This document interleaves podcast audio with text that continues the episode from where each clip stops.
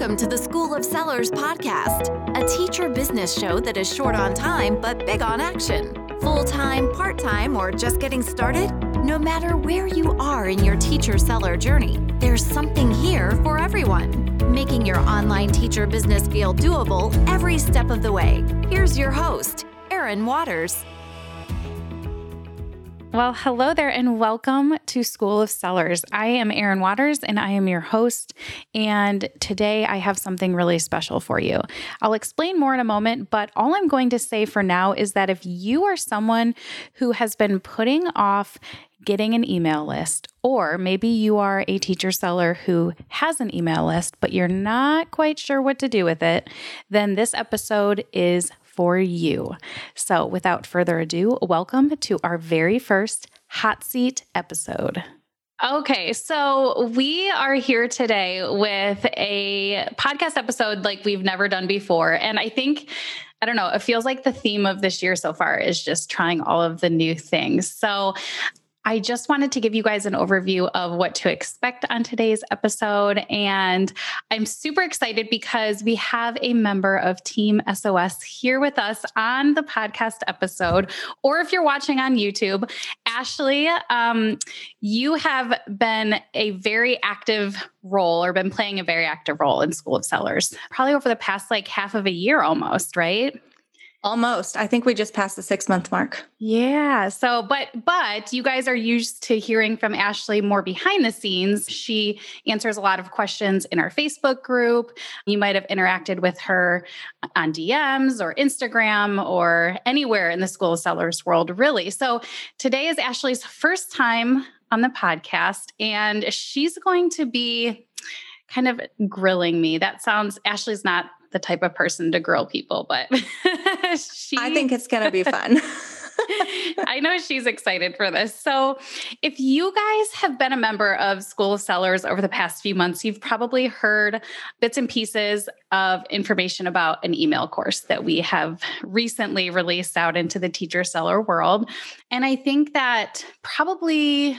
Gosh, I don't want to say the majority of questions we get in School of Sellers, but a large number of questions we get in the School of Sellers groups are often email related because that seems to be a pretty common like next step in your teacher seller journey. So today we wanted to answer some common questions that we are getting about email, how to start an email list, how to grow the email list, just all of these questions that we have been getting. So Ashley, do you want to explain the format, like what you'll be doing today on the show? Yeah. So I thought it would be fun. I actually took a whole bunch of random email questions that were, were pretty common and I cut them up and I'm just going to take my little bowl here and grab some for you.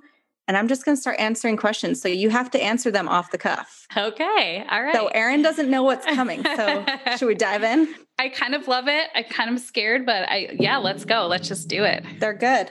People want to know. Okay. Okay. Whew, no pressure. Ready? Yes.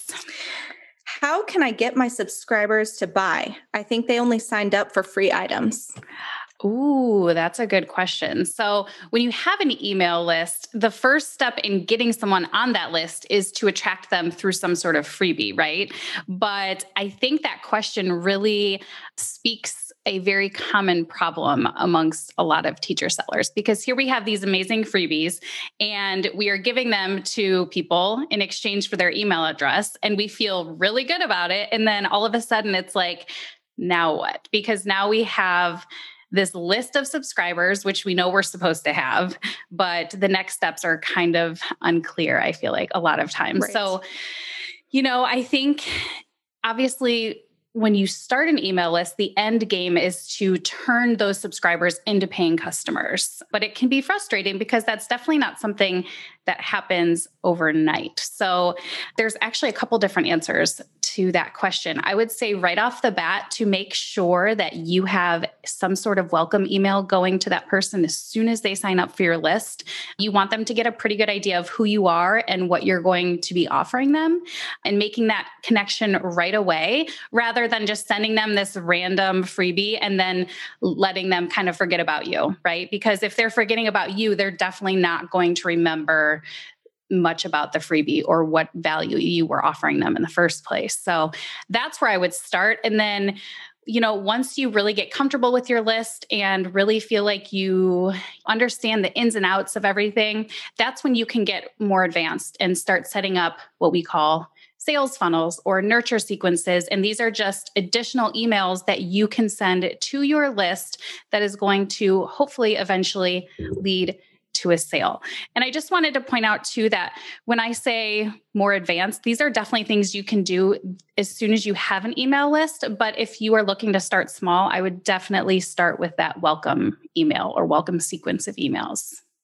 Agreed. And can I just throw in my two cents? Yes. I think it helps going in knowing that they really are only signing up to get that freebie at first. They don't know what you're going to offer. So you kind of have to put in the work after the fact to nurture your audience and let them know what you're there to support them with.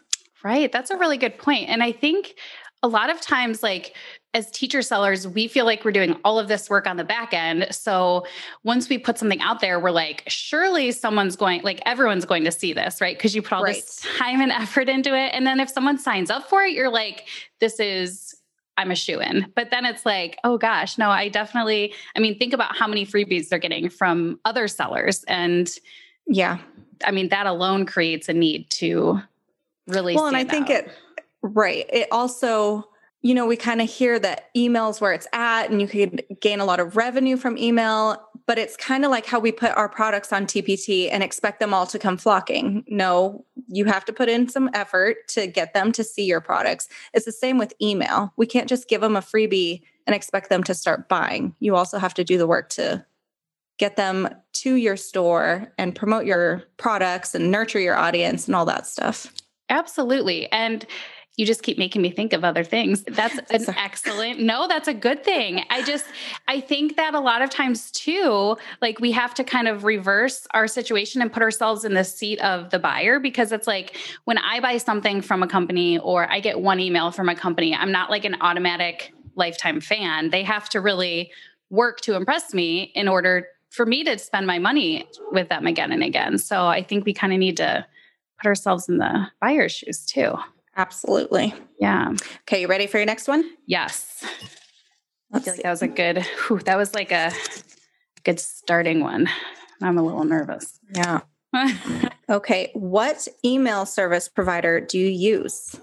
Ooh, I use ConvertKit, but it's important to note that there are lots of different options. In fact, if you are just starting out, should I give some recommendations, you think, for people who are just starting? I think so. This is actually one that Ashley can chime in on too, but I know that an email provider that was not available when I first started my list is Flodesk. And Flodesk is amazing because it has a low, low, low price compared to most email service providers. So if you're just starting out, that's a good option. And then Ashley, do you want to just share about Flodesk and then I'll share about ConvertKit a little bit?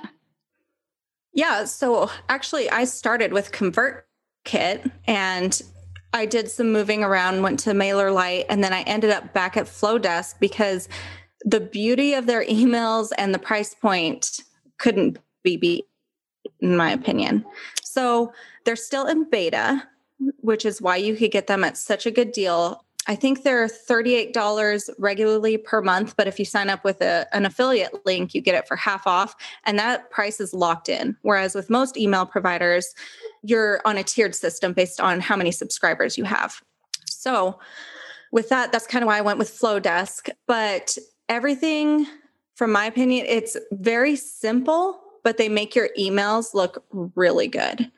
So that's kind of where I'm at right now. Their customer service has been great. They have a Facebook. So since they're still in beta, they're super open about hearing what features you'd like. And they try to incorporate that and fix that before they fully get out of beta and be a tiered system.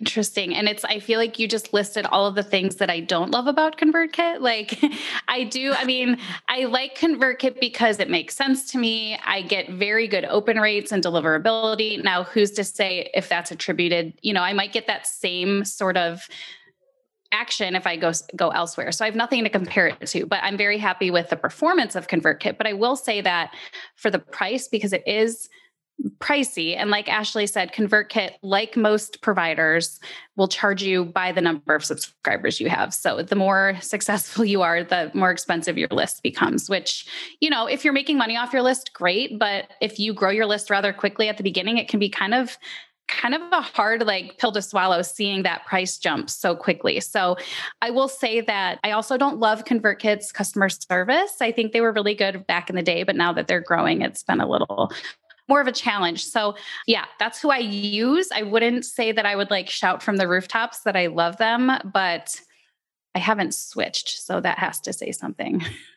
I can chime in on that. So the reason why I left ConvertKit was I, at the beginning, was just putting a freebie out and trying to get people on my list. And I had a pin go viral and I had thousands of subscribers and it got very expensive. And back to our last question about nurturing audience, I wasn't aware of that back then. I was just getting subscribers. So it was really hard to be paying the amount that I was paying and not have really have a result. So that's kind of why I bounced back. So that would be when you're first starting out, definitely look at what the tiers are and be prepared to pay that. That's not something I thought about at all. And I think that's super important. Absolutely. And with that being said, it's also not exactly the easiest thing in the world to switch providers once you have a list that you have established. So, I mean, you can pick whoever you want and then switch later down the road. But if you can avoid switching, it would be really nice to do your research up front and figure out which provider is best for you. Now, I will say that ConvertKit does offer, this was not offered when I started, they now offer your first one thousand subscribers for free. So you can still use them up until one thousand subscribers, which I wish would have been the case when I started. I agree. Uh, that that was not an option when I started. So, okay. Okay. Ready for our next question? Yes, let's do it. Okay. Ready? Yeah, did email uh-oh. increase your revenue or only bring more followers? Ooh. Okay. So we kind of already touched on this, but it's such a good question because like I mentioned earlier, I think that a lot of times when we start a list, we get super excited because we think it's going to be like this magical automatic way of getting increased sales, which can be the case. But I would say that it's a pretty slow game when you're first starting out in the email marketing world. I feel like a lot of our early experience with our email list is more learning about like just what everything means and how to make sense of everything. So to make money right away is probably not very likely. And that was my case, certainly. Like for my first year or two, I probably saw like, I mean, I would get like random sales here and there from links that I put in emails, but I didn't really have like a plan and a strategy behind what I was doing. So I would say that I didn't start to see what I would even consider revenue until I really got a solid understanding of how to set up my email, what happens beyond that initial freebie, because I think that's where a lot of us tend to stop for good reason, because we're like, that's a totally unknown world. And we just simply don't have time or energy to like even begin learning that world.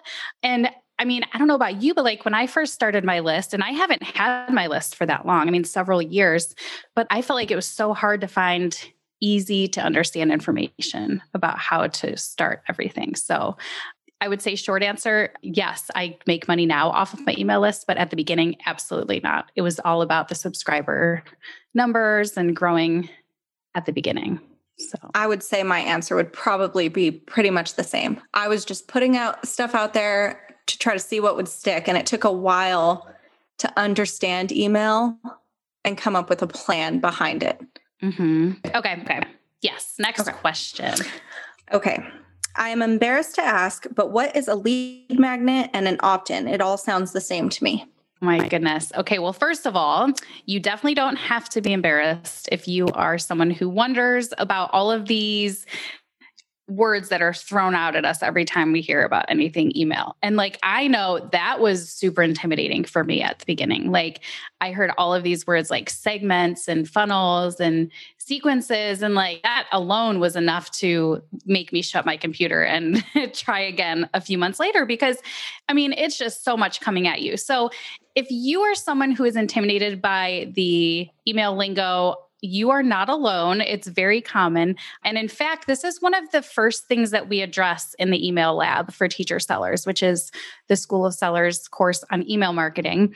And we even, you know what, should we, I just had an idea. Should we leave the link on this video or on this podcast to the A B Cs of yeah. email marketing? And that would actually, yeah, that would be really good.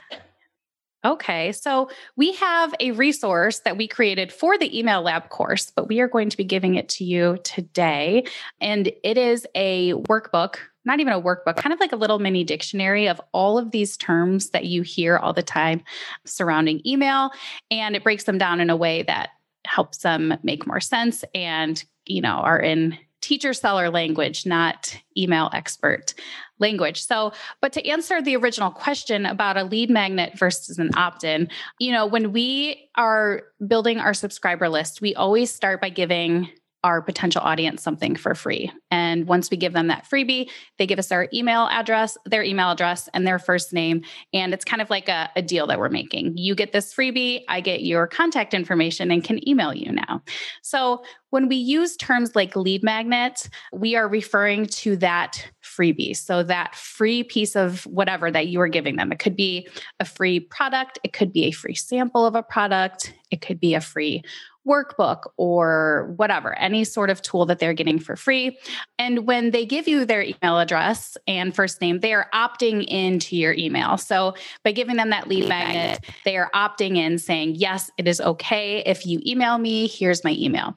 Now, because of that whole process, a lot of times we'll use the term lead magnet and opt-in interchangeably. So instead of saying my workbook is my lead magnet, I could say my workbook, this free workbook is my opt-in. Right? So they essentially mean the same thing, but can be used in different ways. It's a really good question. And I think, oh, again, something that's such an unnecessary roadblock, you know, because it's like looking it back, it's like, I wish I wouldn't have let that stop me, but it did. But it's hard. We're all made to be teachers and we're in this business world now. So that's where a lot of the resources are based off of business stuff. And it's not really making sense to us. So that A B C booklet's going to be super helpful. So make sure you download yes. it. Yes. Wow. I think that is the perfect place to stop for today. Guys, believe it or not, we have a lot more where those questions and answers came from. So I hope you will join us again next week for part two of our email hot seat series. Thank you so much to Ashley for being on the show today. And also thank you to everyone who has been submitting questions. And thank you so much for listening to the School of Sellers podcast. If you would like to download the A B Cs of email marketing, you can head on over to erinmwaters.com slash email ABCs. And if you are interested in either starting your email list with us or growing your email list with us, then you can also check out erinmwaters.com slash email lab to check out our very brand new email marketing course just for teacher sellers like you. Thanks again, friends, and I'll see you next week.